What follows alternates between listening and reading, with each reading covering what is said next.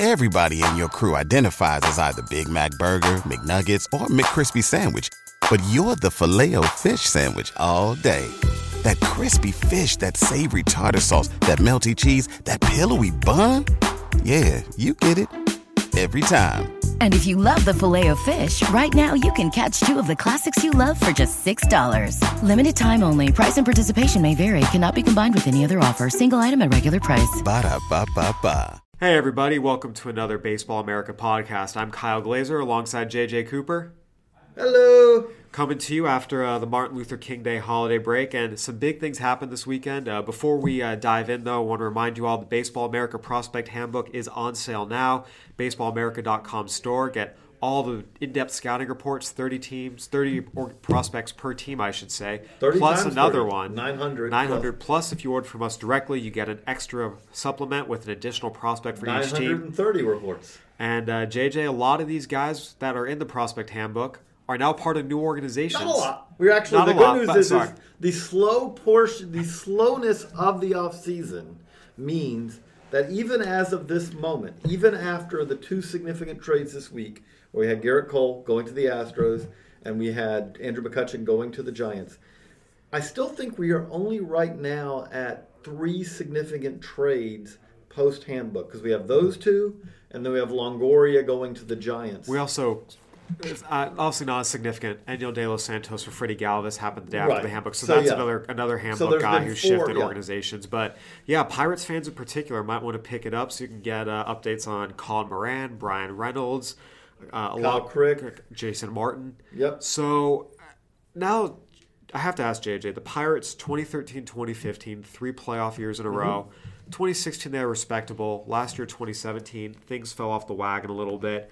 I think one of the biggest questions coming into the offseason was, what were the Pirates going to do? Were they going to go for it again in twenty eighteen? And you could say, hey, we have Gerrit Cole. We have, you know, potentially now Marte, Polanco, McCutchen, all the same outfield now that there's no suspensions or health issues, Marte or Polanco.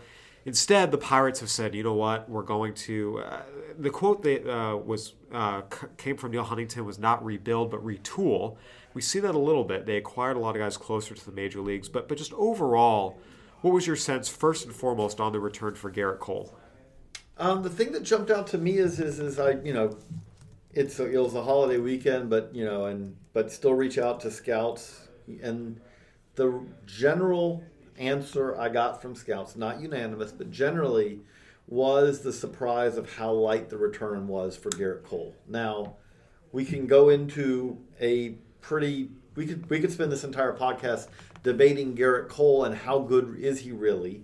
I had one scout say to me, it's like, if the Astros, his response was, is if the Astros think Gerrit Cole's an ace, they're going to be sadly mistaken. And to which my response was, they don't need him to be an ace. They don't need him to be a number two.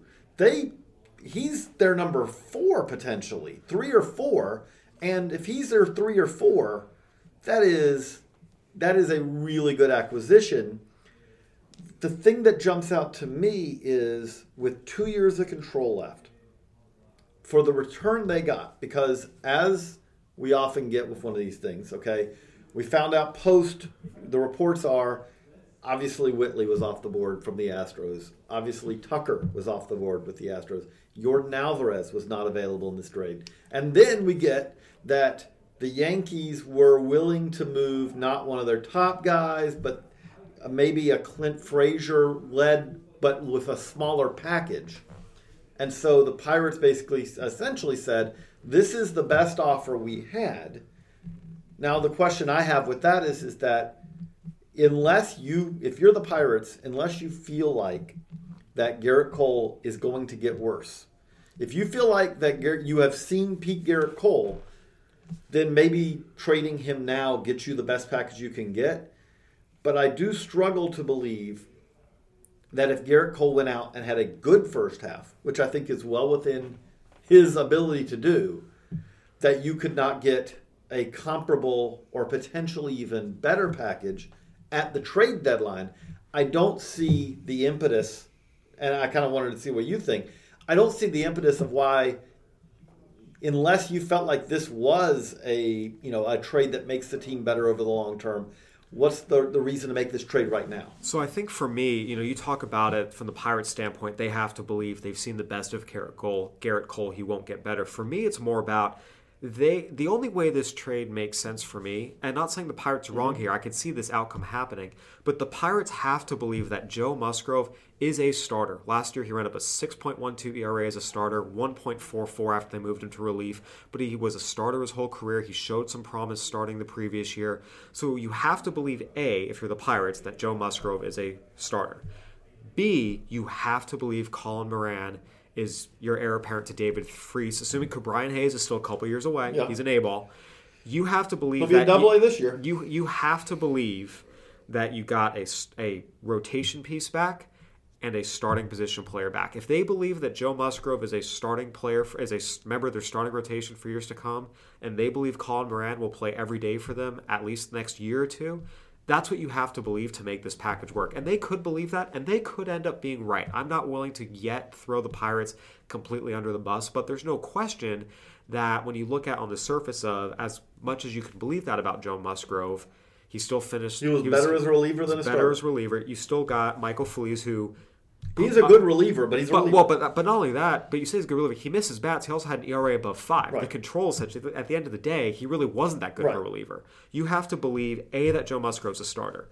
B, that Colin Moran is an everyday third baseman. C, that you can fix Michael Feliz. You have to believe mm-hmm. all that. And if you do, okay, it makes sense, but I also think it's reasonable to have a healthy skepticism about all three of those potential outcomes. And the other thing with me on that is, is okay, we, let's go, go into Colin Moran. He's at baseball america dot com. I, I am a believer that the Colin Moran improvement that we saw in twenty seventeen has a pretty good likelihood of sticking. Why do I say that? He literally, I mean, it's a different swing. Colin Moran's problem before that was not that he didn't make contact. He never struck out a ton. His problem consisted almost entirely of you have this big, strong dude who's very slow, who hit the ball on the ground a lot. And so... You really, the value of a singles hitting, mediocre defensive third baseman who plays first, who doesn't run, not a lot of value there. He hits the ball in the air. All of a sudden, you see power that he's never shown as a pro before. I think there's a legitimate belief that there's a reason to think that that's going to stay. Now, but you just touched on the other part of it, which is, is okay, and this is where it's tough for the Pirates. Like, we actually... You know, I think I tweeted out when there was talk of the Cole trade to the Astros. And it's like, these two teams aren't a great fit because ideally, to me, what the Pirates need, it didn't fit with what the Astros had. Colin Moran, obviously, third base is a bigger need than outfield for them, even post-McCutchen right. trade. Well, you have David Freese there signed through this year, but after that, he's gone. There is a, a little bit of a hole there between the time he leaves and Ke'Bryan Hayes but, theoretically comes up. But the problem you still have is is... Colin Moran is never going to be as good a third baseman defensively as Ke'Bryan Hayes. I don't think there's... It's hard to find a scout who would disagree with that assessment. So, in the long run, if Ke'Bryan Hayes develops as the Pirates need him to develop, let's say he's a year and a half to two years away. Well, a year and a half to two years from now, Colin Moran is very possibly, even if he's playing pretty well... You, you could be looking at it and saying, well, but we have this better defensive third baseman to improve our defense to move in there. And at that point, then the other option for Colin Moran is not really the outfield. It's first base, where you have Josh Bell, who theoretically can play the outfield, but not particularly well either. I think with the Pirates, you know, you just look at where they were last year offensively. They had the third lowest scoring offense in baseball last year, behind only the Padres and Giants. They had a lower slugging percentage than the Padres. The only team with a worse slugging percentage than them last year was the Giants. The Pirates slugged three eighty-six last year. They need power. That's what they need first and foremost. I think you can look at, you know, some of the young pitchers they have. You know, you see Jameson Taillon, you see Chad Kuhl, Trevor Williams had a nice debut year. You see some piece there. Steven Brault's coming. Oh, they, they, they, they have, have a, arms. They have a rotation, and especially it's, with Mitch Keller coming too. They have the pieces to have a legit five-man rotation. And so that's where, for depth. me, if you're going to trade both Gerrit Cole and Andrew McCutchen, and we'll, we, we'll get into McCutchen in a second, knowing that you are starved for impact bats, and the only real potential impact bat that can help you anytime in the next two years you got is Colin Moran. That, for me, is where there's oh, no, a little no, bit of a shortcut. Yeah, I was going to say. But Brian Reynolds is, is a good outfielder. We'll get to him in a second. No, no, no. That, that's the. I'm sorry. We talk about the quasi-acquired. Because obviously the other part of this is, is that they need Austin Meadows to be, like, now that they've traded McCutchen, right. They need Austin Meadows to, who a year ago one would have thought would be ready at this point to step in.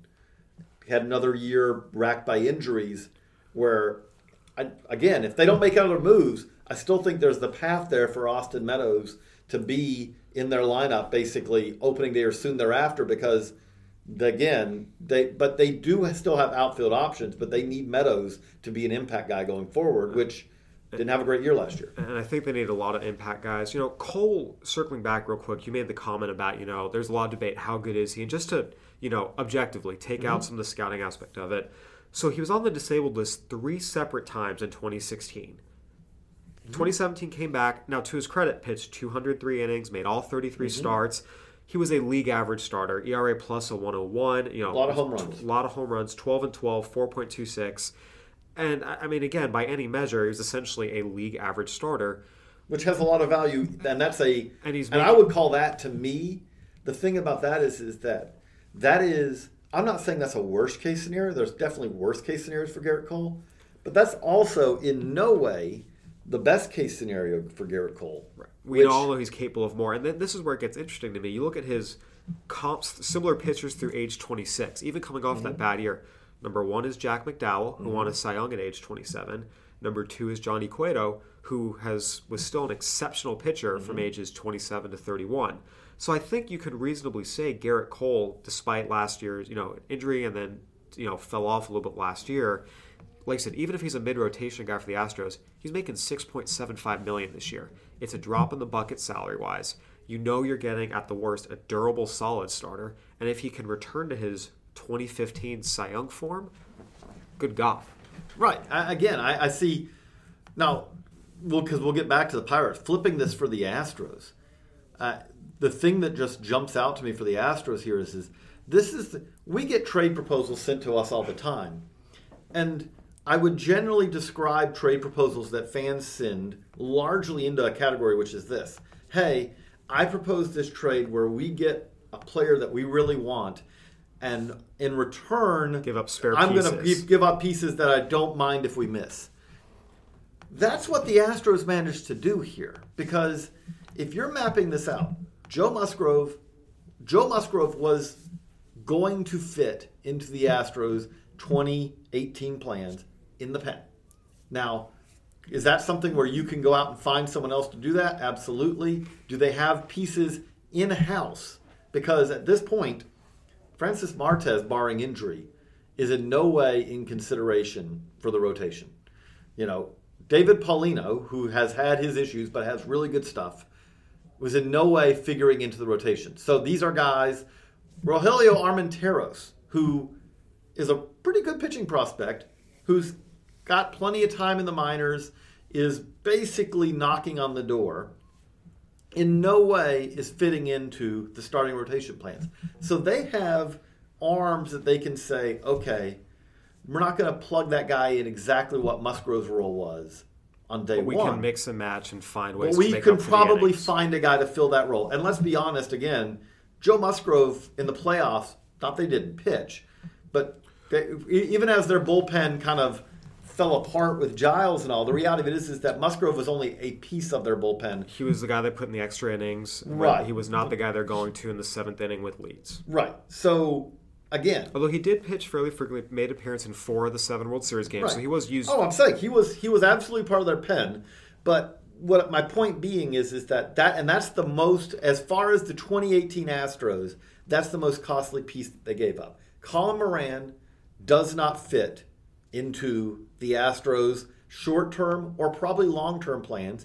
And to be honest, they have J D Davis, who has some of the same strengths, a little bit different strengths and weaknesses, but is a third baseman with a big arm who could play a couple other positions, who has some power.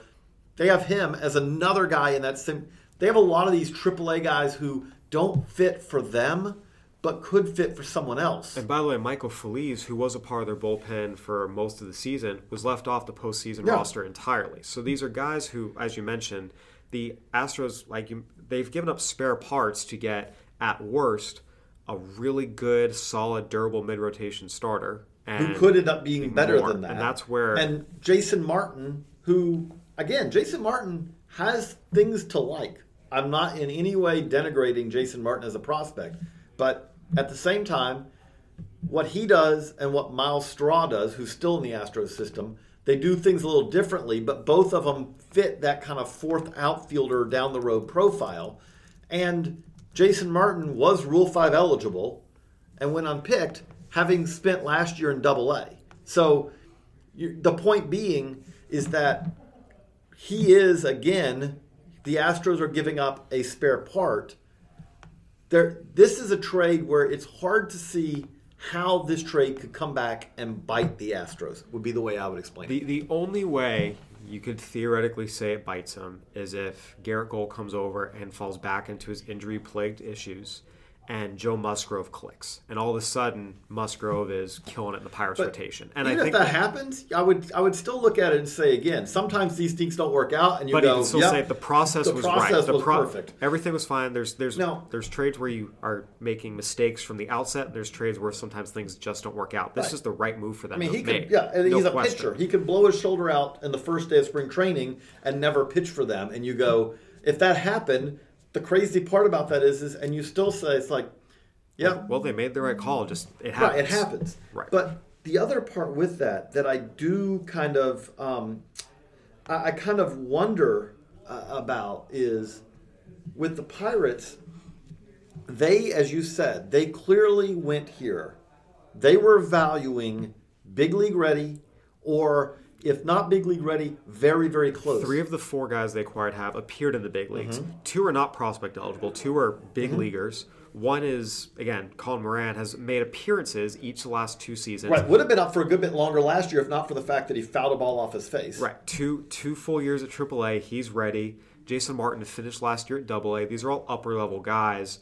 And there is some value to that. Having guys you know will help your major league and club. And all of these also do fit as guys who have many years before arbitration, many years before free agency. And I, I do understand not wanting to go get three. You know, we talk about like the Freddy Novas of the world.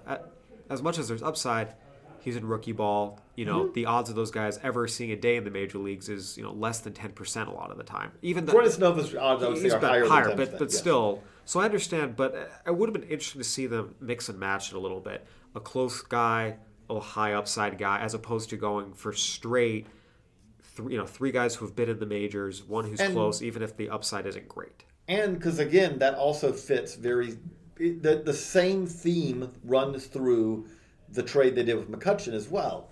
It on all on both these trades, every guy that they acquired is a guy who an E T A – a realistic E T A could be placed of twenty eighteen, twenty nineteen, and really twenty twenty is the absolute, like Brian Reynolds, if you said that he needed a full year in double A followed by a full year in triple A, I could see it, but that would be kind of actually, be, to be honest, him moving kind of slowly. And I wonder how much of it is, again, we talk about the Pirates talking about we want to retool, not rebuild.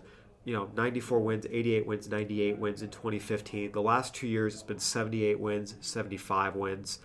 I think you can still look at this major league team, and you do see enough quality pieces to say, you know, this team isn't going to be terrible, but it's also hard for me to see them getting out of that seventy-eight to eighty-three win range as currently constructed right now. We talked about the lack of power. Now you've taken away, again, their best frontline starter.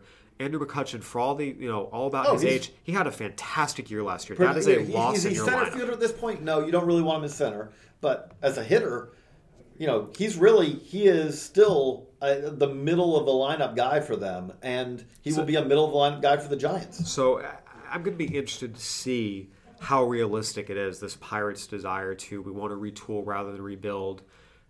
I don't know if you look at their roster as currently constructed and say, "Oh yeah, I can see them beating the Cubs. I can see them beating the you know the Brewers have come on hot and heavy. The Cardinals. The Cardinals are still a threat, always will be.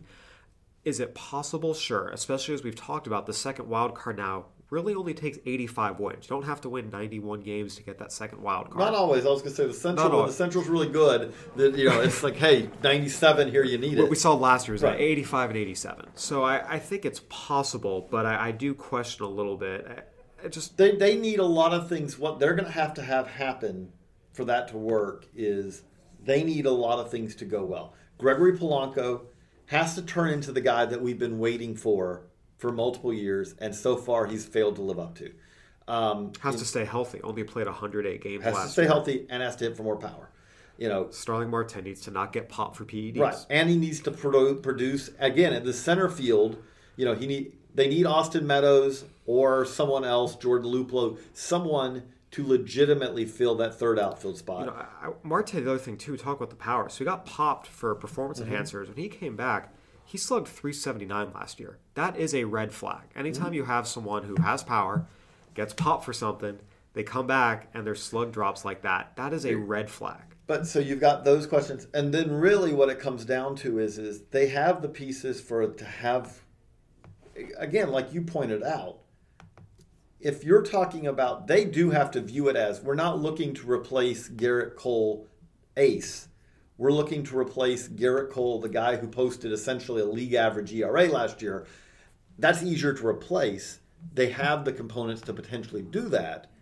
And they have some depth there in the starting rotation still. Because, again, if Joe Musgrove, which I assume that they're going to try to start again, but you're adding Musgrove to, as you you know listed out, Taillon, Taillon, Trevor Kuhl, Williams. Williams, you know, Glasnow, you probably need to give another shot. Stephen Brault.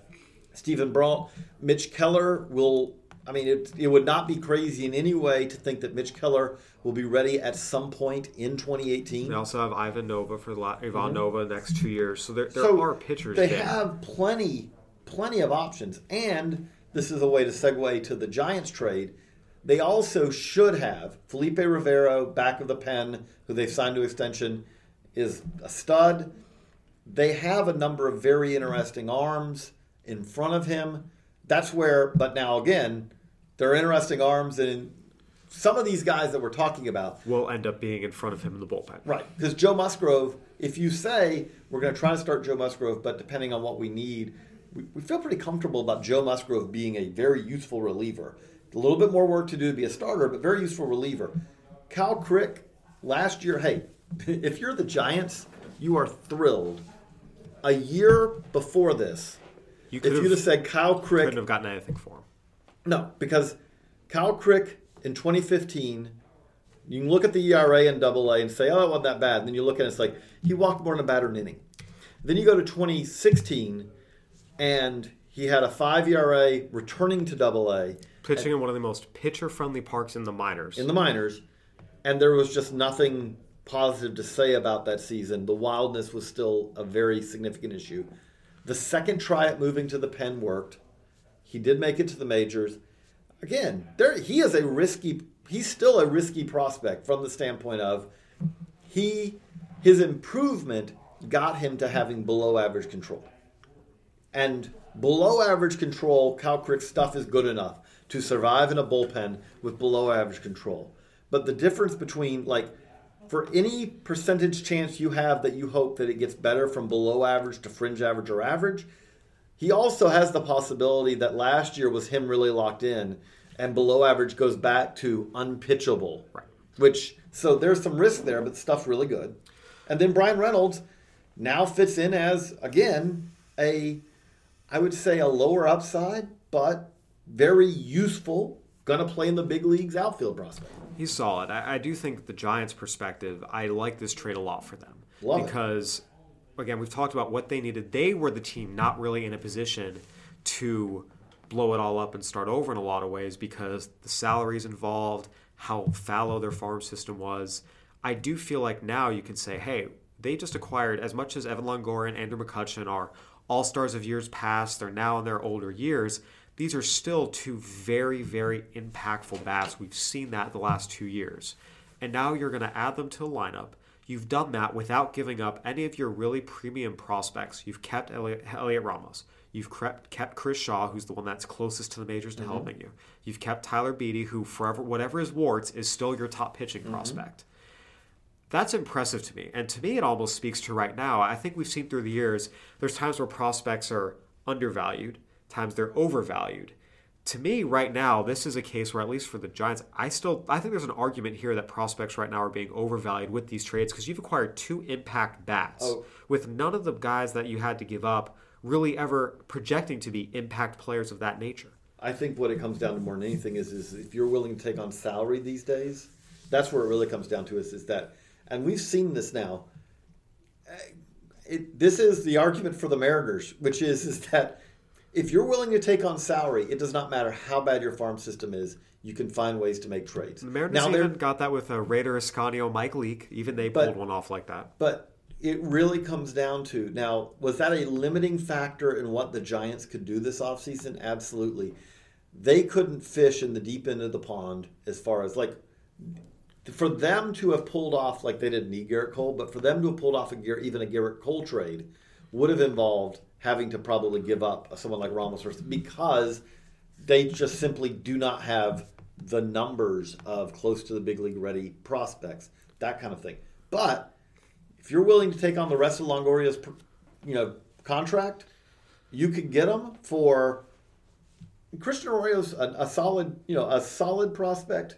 It's going to be a big leaguer. It's going to be the big leaguer. He's going to be an everyday guy for the Rays going forward. He'll get the chance to be. He'll be the chance to be. But at the same time, he's probably not an impact guy. It's going to be a, it is a hard road up to path to lay out the path from Christian Arroyo. If you say everyday regular, yeah.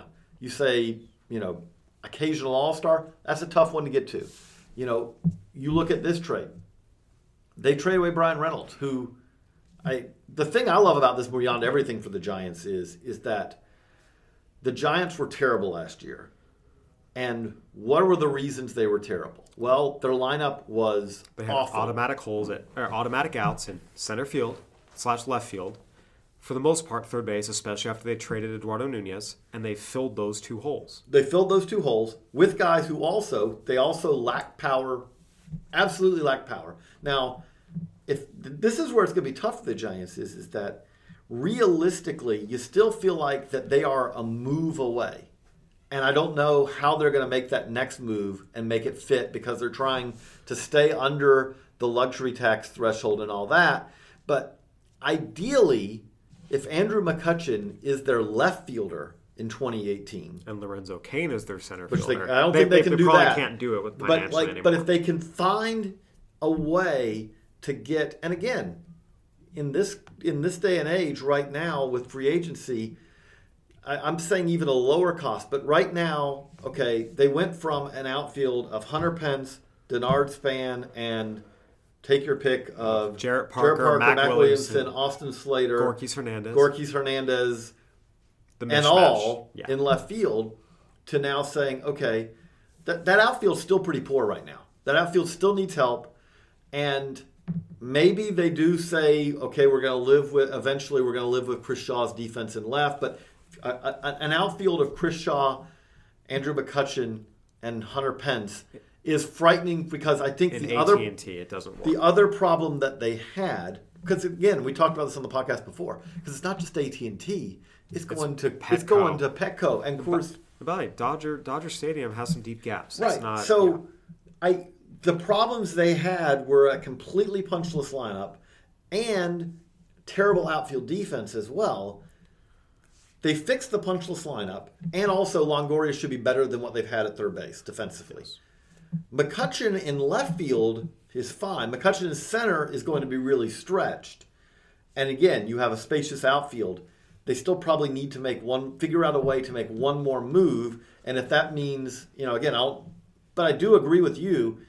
They are a team that, even as horrible as they were last year, they're not in a position to say we're rebuilding. They need to, tr- because their core is aging and they've got a lot of them under contract. So they still got to make another push. But the difference also with this is, is they've done these trades.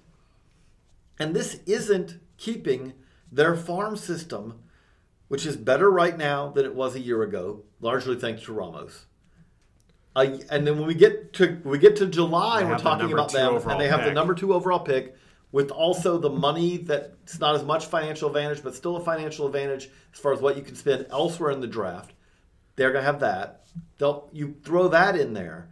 This is a team whose farm system, they're making a point, adamant point seems like, of saying, we're not going to sign a free agent that gives up our second round pick. So they're making a point of trying to figure out a way to to rebuild the farm system while still trying to win at the big league level. And I think they got a chance to, you know, again, the worst case scenario that's going to happen here is, is okay, they're not any better.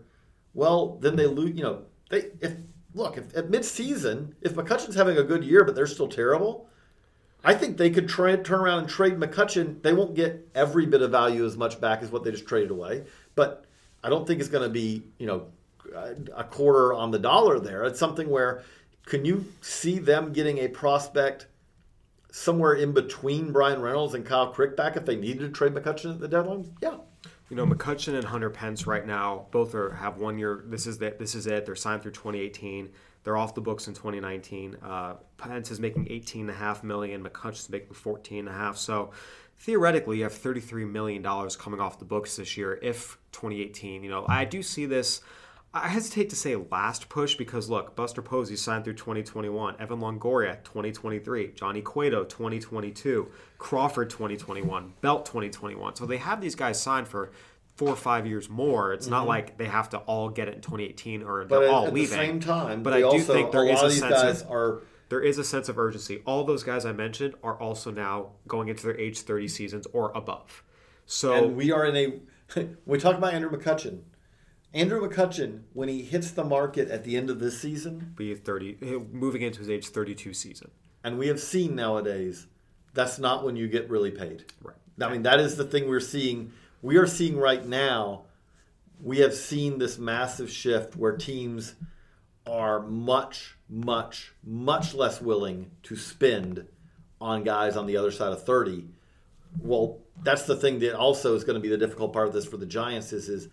They've got to win because a lot of these guys are not going to be tradable at, at anything other than we'll take this guy off of your hands, but we're not going to give you. Again, another team willing to take on a veteran and take on salary is going to get these guys if they needed to rebuild for pennies on the dollar. No question about it. All right, real quick before we wrap up, mm-hmm. just quick hit. The three teams involved in the moves this week, Pirates, Giants, Astros. Who do you, you know, did the best? Astros, because again, to me, the Astros took a World Series team, they've improved the rotation, and they did it in a way, I, yes, could Gerrit Cole get hurt? Absolutely. Other than that, I see no way that this trade doesn't end up being a win for them. I love I, I love what the Astros did. I also, I really like what the Giants have done. When you take into account both Longoria and McCutchen, doing it without giving up their prospects, I think they very quietly are having a very successful offseason. Well, I think that'll about do it for this edition of our Baseball America Prospect, uh, Baseball America podcast, excuse me. It is a prospect podcast. We talk prospects. For J J Cooper, I'm Kyle Glazer. Thanks for tuning in, everybody.